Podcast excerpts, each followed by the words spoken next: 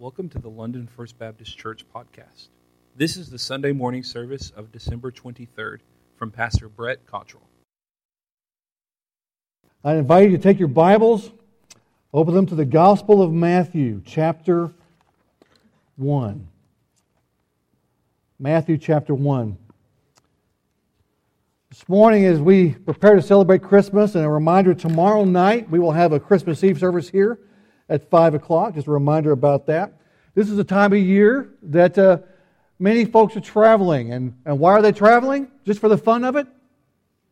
Because after all, being in an airport on Christmas Day or Christmas Eve is just full of fun, right? We used to, when we lived in Georgia before we came here, we were a 13-hour drive to my parents, and a 15-hour drive to Angela's parents. And you want to know what fun is? It's a 15-hour drive in one day with a family full of active people. Now, you don't do that just because, you know what, it sounds like a fun day to take a 15-hour drive across 4 states. Yes! Now, maybe that's fun for you. I mean, traveling's fun, but there's ways to do it that are a little more enjoyable, perhaps, than that. Now, why do we travel? Why do we go back and see our families? Because we love them, right?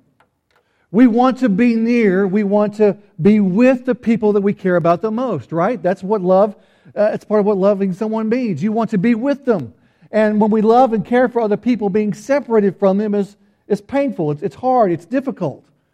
Now, we know what that's like, to be separated from the people that we love, but let's face it, the people that we care about, we generally want to be with them. As we come to the Scripture this morning, as we talk about God's love for us, we understand that at the crux of this story that we're about to read this morning, at the crux of Christmas, is this idea that God loves us, and yet we have been separated from Him. Not because He abandoned us, not because He turned His back on us, but because we turned our backs upon Him. And separation from one who loves us is a painful and costly thing. The truth is, the most painful, cruelest thing you can do to somebody, to any individual, is to isolate them from everyone else around them, to isolate them from not just those who love them, but from any human contact whatsoever. It's one of the cruelest, most painful things you can do to an individual, is to separate them, to isolate them from those around them. Many years ago, when I was very young in the ministry, when a young lady in our church, probably not more than 14 or 15 years old, and her relationship with her father was, for the most part, one that was absent. Her father was an alcoholic. He was not there very much, if at all, and when he was there, the relationship was generally abusive. It was a young lady who, in dealing with the very poor relationship she had with her father, was seeking out, quite frankly, any affection she could from a male figure. And unfortunately, in her case, that meant that any young man who would offer her the right words or would offer her any affection, she would give herself to that young man. And the result, of course, was a life that for her was very difficult. She was in desperate need of love. And because she couldn't get it from a source that she knew she should be, she would look for it almost anywhere she could find it. You know, we live in a world that this morning is separated from the love of God. Not because God's been abusive or God has been abandoned the world like this young lady's father did, but because we have abandoned Him. And even though we don't necessarily understand it, our world is suffering the consequences of what it means to be separated from the love of God. We have a world where people are running around looking for affection in any way they can.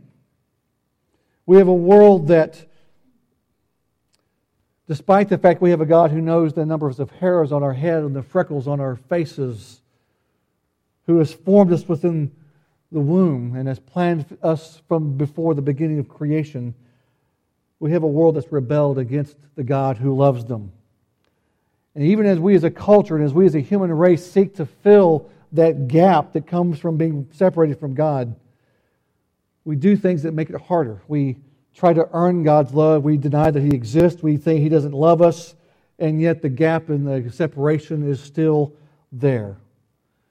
And just like the life of that young girl I knew so many years ago spiraled out of control, civil world does even today. And yet, our world as it exists today, separated from the love of God, is not so different from the world that existed 2,000 years ago. And yet, God in His great love for us would not let our rebellion and our separation from Him be the final word. Kristen's already read our passage this morning. I want to read it again for you. Matthew chapter 1, verse 18. The birth of Jesus Christ was as follows. When His mother Mary had been betrothed to Joseph before they came together, she was found to be with child by the Holy Spirit. And Joseph, her husband, being a righteous man and not wanting to disgrace her, planned to send her away secretly. But when he had considered this, behold, an angel of the Lord appeared to him in a dream, saying, Joseph, son of David, do not be afraid to take Mary as your wife, for the child who has been conceived in her is of the Holy Spirit. She will bear a son, and you shall call his name Jesus, for he will save his people from their sins. Now all this took place to fulfill what was spoken by the Lord through the prophet. Behold, the virgin shall be with child, and shall bear a son, and they shall call his name Emmanuel, which translated means God with us.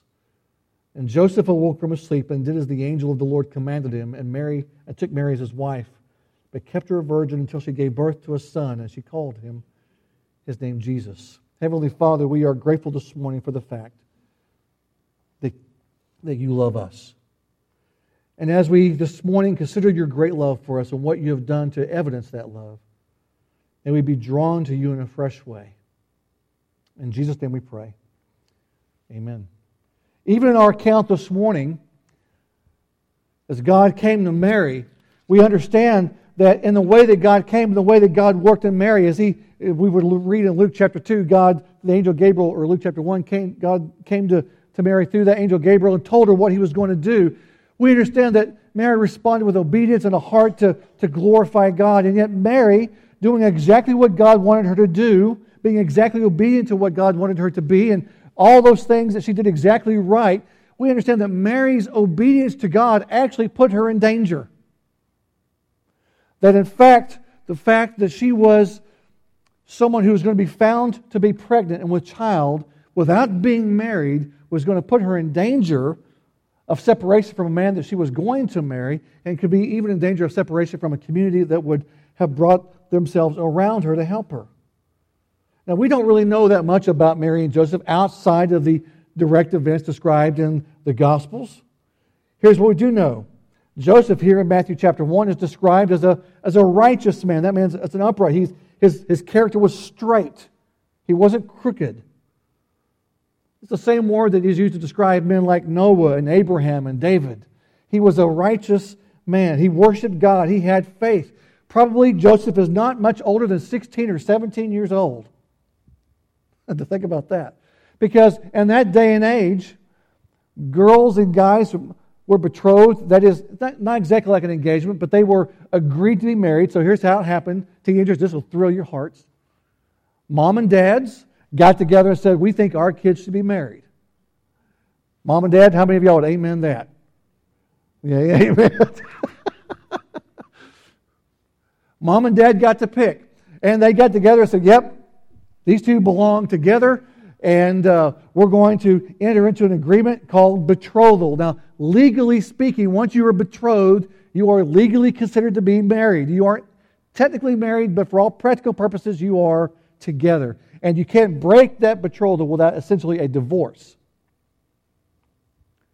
Mary, if you think Joseph was young, Mary was most likely around 14 years old. We know that generally speaking, in that day and age, girls were betrothed between 13 and 14, maybe 15 at the most, and guys might be a couple years older.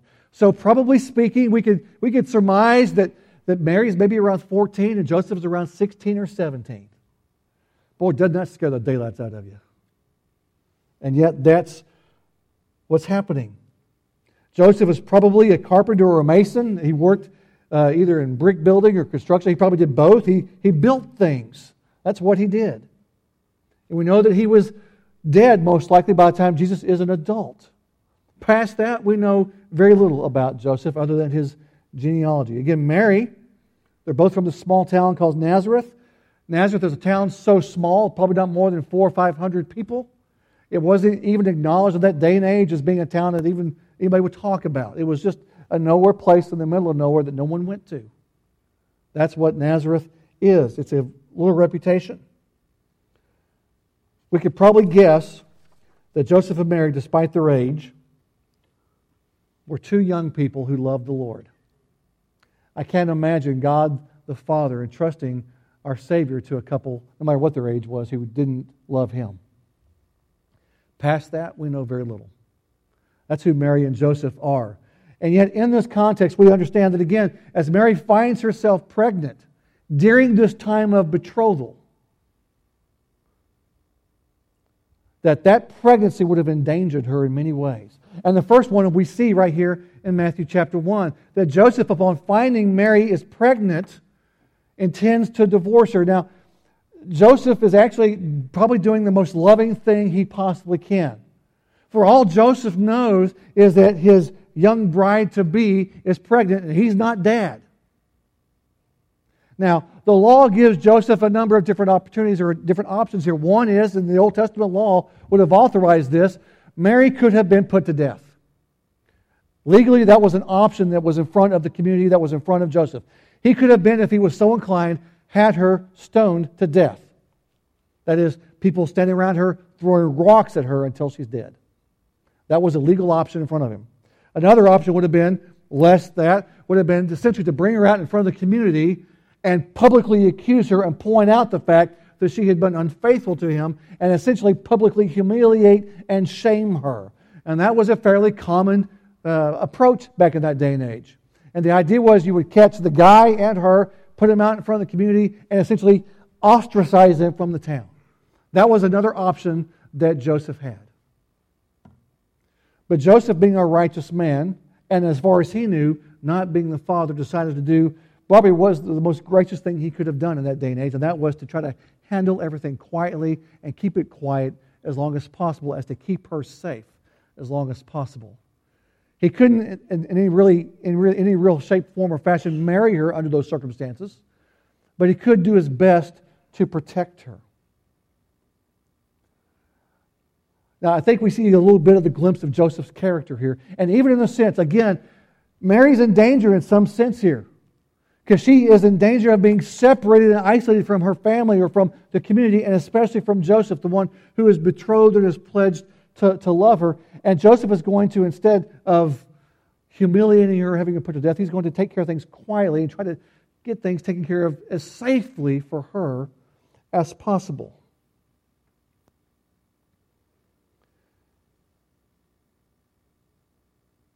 His love for her was unconditional. And yet there was the danger of separation. Now, we have this incredible thing that God does, though. Verse 20 of our passage says that God came to Joseph in a dream and told him, Mary's not crazy. She actually is pregnant by the Holy Spirit. Now, you can imagine, and I don't know how far along Mary was before she told Joseph. You know, it could take a little while before the pregnancy shows, and I don't know if it took her some time to work up the nerve. I mean, let's face it. She's betrothed to this man that she loves, and to tell him, I'm pregnant by God, is probably a pretty far out there story, wouldn't you say? I mean, is she going to expect Joseph to buy that? It sounds like a pretty desperate plea, right? I wonder what Joseph's reaction was when he heard from God directly. By the way, she is not crazy. She's not desperate. She's not just trying to cover up something. She's telling the truth. Joseph, God's responsible for this. I just kind of imagine in my own mind what Joseph must have gone through, because no matter what Mary must have said, Joseph must have been feeling some sense of betrayal, some sense of loss, some sense of how could this have happened to me? And then all of a sudden there is this wave of relief. She's telling the truth. God's going to do this. This is remarkable. There must have been a sense of renewal within Joseph's heart as God told him what was going on. And Joseph's response is to do exactly what God tells him to do. You know, as Mary was in danger of separation, we are in that same sense in that danger today, or the world is. From the very beginning, we go all the way back to the book of Genesis, all the way back to the story of God's creation of humanity and the account of Adam and Eve in the Garden of Eden. And we can look at all those things. Adam and Eve rebelled against God. They trusted Satan instead of the Lord Himself. They sinned against God. They, as a result of their sin, they hid from God. They found a way to clothe themselves, and they hid in the trees so that God, in theory, couldn't see them. It kind of sounds funny now to think about God not being able to find them, but that's what they did. And why did they hide from God? Well, they came up with this idea they were embarrassed. But you know why they hid from God? Because they were already spiritually separated from Him. And God places upon them some consequences of their sin, among which are, He said, man, you're going to have to work hard. The soil is going to produce weeds, and your labor is going to be intense, and you're going to have a hard time providing for your needs. And of course, He gave the woman a consequence in the pain and the difficulty of childbirth. But I'm not so sure that the greatest penalty of Adam and Eve's rebellion against God was not the curse of hard work or the curse of pain. It was being separated from God and cast out of the garden. That was the greatest consequence. Even today, the Bible describes us as those who, apart from Christ, are alienated from God. We are separated from God, and we are hostile to Him. As a human race, we have been separated from God, and we're still running away from Him. There are those today who say, well, God doesn't exist, or perhaps they think they're too smart, it's too intelligent. You can't be intelligent and believe in God. You can't be a grown-up and believe in God. That's silly childhood stuff. It's myth and fantasy. Those are all lies of Satan to keep us separated from God. That's what Satan does. It might be our work. It might be our recreation. It might just be that we think we're busy. Satan will give us every excuse possible to keep us separated from God. He'll use grief and he'll use pain to make us question God and be separated from God. But he doesn't just use those things. He uses pleasure and joy and happiness, and he'll use those things sometimes to say you don't need God. He'll use good, he'll use bad, he'll use evil, he'll use pain, he'll use joy. Satan will use everything he can to keep us thinking to ourselves, I don't need God, or God doesn't love me, or whatever else. He will use whatever he can to keep us separated from the love of God. And so we live in a world that's separated from Him and has a gap and a hole in its heart for God, and yet runs away from Him, convinced that they can never be with Him or He doesn't even exist. And you know what happens to those who are separated from God? The Bible describes Satan as a roaring lion, seeking whom he may devour. Do you know how a lion hunts? It'll separate one from the herd, right? Separation. And once it's got a wildebeest or a whatever it is, separate from the herd, once that thing is separated, it's gone. Satan does the same thing with us. He does whatever he can to get us to be isolated from God and separated from His people. And once he does that, we are easy prey. That's what Satan does. Mary was in danger of that, but God comes to Joseph, tells him the truth, and Joseph becomes to Mary a demonstration of God's love. God comes to him. Joseph hears what happens. In verse 24, Joseph awoke from his sleep and did as the angel of the Lord commanded him and took Mary as his wife. We see this passage here. Verse 23, let's go back and look at that. He says, the virgin shall be with child and shall bear a son. They shall call his name Emmanuel. That means God with us. Adam and Eve had been deprived of God's presence. The human race has been deprived because of our own sin of God's immediate presence for most of its history. Not that God is not always there, not that God is not always around, But we have been separated from Him in our relationship. And yet God says, I will not let your sin be the final word. God demonstrates His love for us.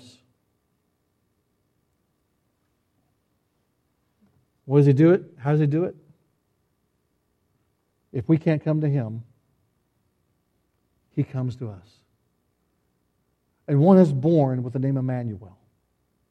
God with us. And no longer are we a human race who has no access to God, but we are those whom God has approached and said, I love you. Revelation 21, if we were to read parts of Revelation 21, there is a passage there where it says, God says that He will make His dwelling place with His people. In other words, there will be a day when God, in a form that we would actually be able to comprehend and see, will never be separated from His people again. There's a word in the Old Testament, it's the word tabernacle. It has the idea of God dwelling with us. The people of Israel, before there was a temple built, when they were traveling in the wilderness, those 40 years under Moses' leadership, they had a tabernacle. The word tabernacle has this idea of God dwelling with His people. Despite the fact that you and I have tried to run away from God, God says, I will not let you go that easily. I love you, and I'm going to be with you. I'm going to chase you down, and I'm going to love you. I want to be with you. And so, as people who were once separated from God because of the curse of sin, we are now people who God has said, I love you, and I want my dwelling place to be with you. And why does God pursue us? Why does God want to be with us? The same reason we travel home at Christmas, because He loves us. Just the way we love those around us.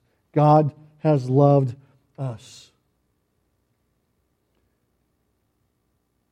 We give gifts to people at Christmas. Why? Because we love them, right? Because, remember the first time I got to do this as a parent. The first time you got to give a kid to your child and you saw their face like, boy, that's priceless. When you love someone, giving a gift is not necessarily a hard thing to do, is it? It's something you, in fact, enjoy. In fact, when you love someone, you want to act in their best interest. You want to do things that are for their betterment. And even as parents, sometimes some of the things we do, our kids may not like, but we do them because we know they are, in fact, best for them. God loves us. So you know what that means God does? He gives us gifts. He does things that are in our best interest, that are for bettering us. And ultimately, He comes and He realizes, and we know this, the best thing you and I can get this Christmas is not simply to be a better employer or a better employee. The best thing God can give you is not a better skill or more money or some lavish expenditure or some experience. The best thing that God can give you and me is God Himself. That's the best thing. It's the most loving thing He can do is to be made right with us. So that child is born, God with us. He became one of us. In more ways than maybe perhaps today we even realize. The Bible says He was tempted like us. He was tired like us. He got hungry like us. He experienced all those things that we experience. He became one of us so that He could in fact represent you and I to God as a human being. He could represent us. He could be our representative. And on that cross, this baby who was born that we celebrated Christmas, as a human being, God with us, God made flesh, allowed Himself to be nailed to a cross because He loved us. And while He's on that cross, He bore our sins. He endured the weight of our sins before the consequences that God had laid out But not only was he a human man, but he was also fully God. Because I don't care how good of a man he was, if he had only been a man, he could not have endured the cross. He could not have endured the weight and the wrath and the consequences of every sin of every human who had ever lived. It would have crushed him. It would have annihilated him. Can you imagine the wrath and the anger and the consequence of every sin ever committed by any person ever on one person? No human could have endured that. So not only was he fully human, but as the angel told Mary, he would also be fully God. And so on that cross, as one who was fully human to represent us, as one who was fully God, so he had the ability to endure the consequences of our sin. He demonstrated God's love for us. And that while we were still sinners, Diane, I heard you say this is one of your favorite verses, Romans 5:8. God demonstrates His love for us in that while we were still sinners, while we were alienated and hostile and angry and running away from God, while we were all those things, God demonstrates, He evidences, He proves His love for us in that God, as one of us, dies on the cross because He loves us. God demonstrated His love for Mary in giving her Joseph. God demonstrates His love for us by giving us Emmanuel,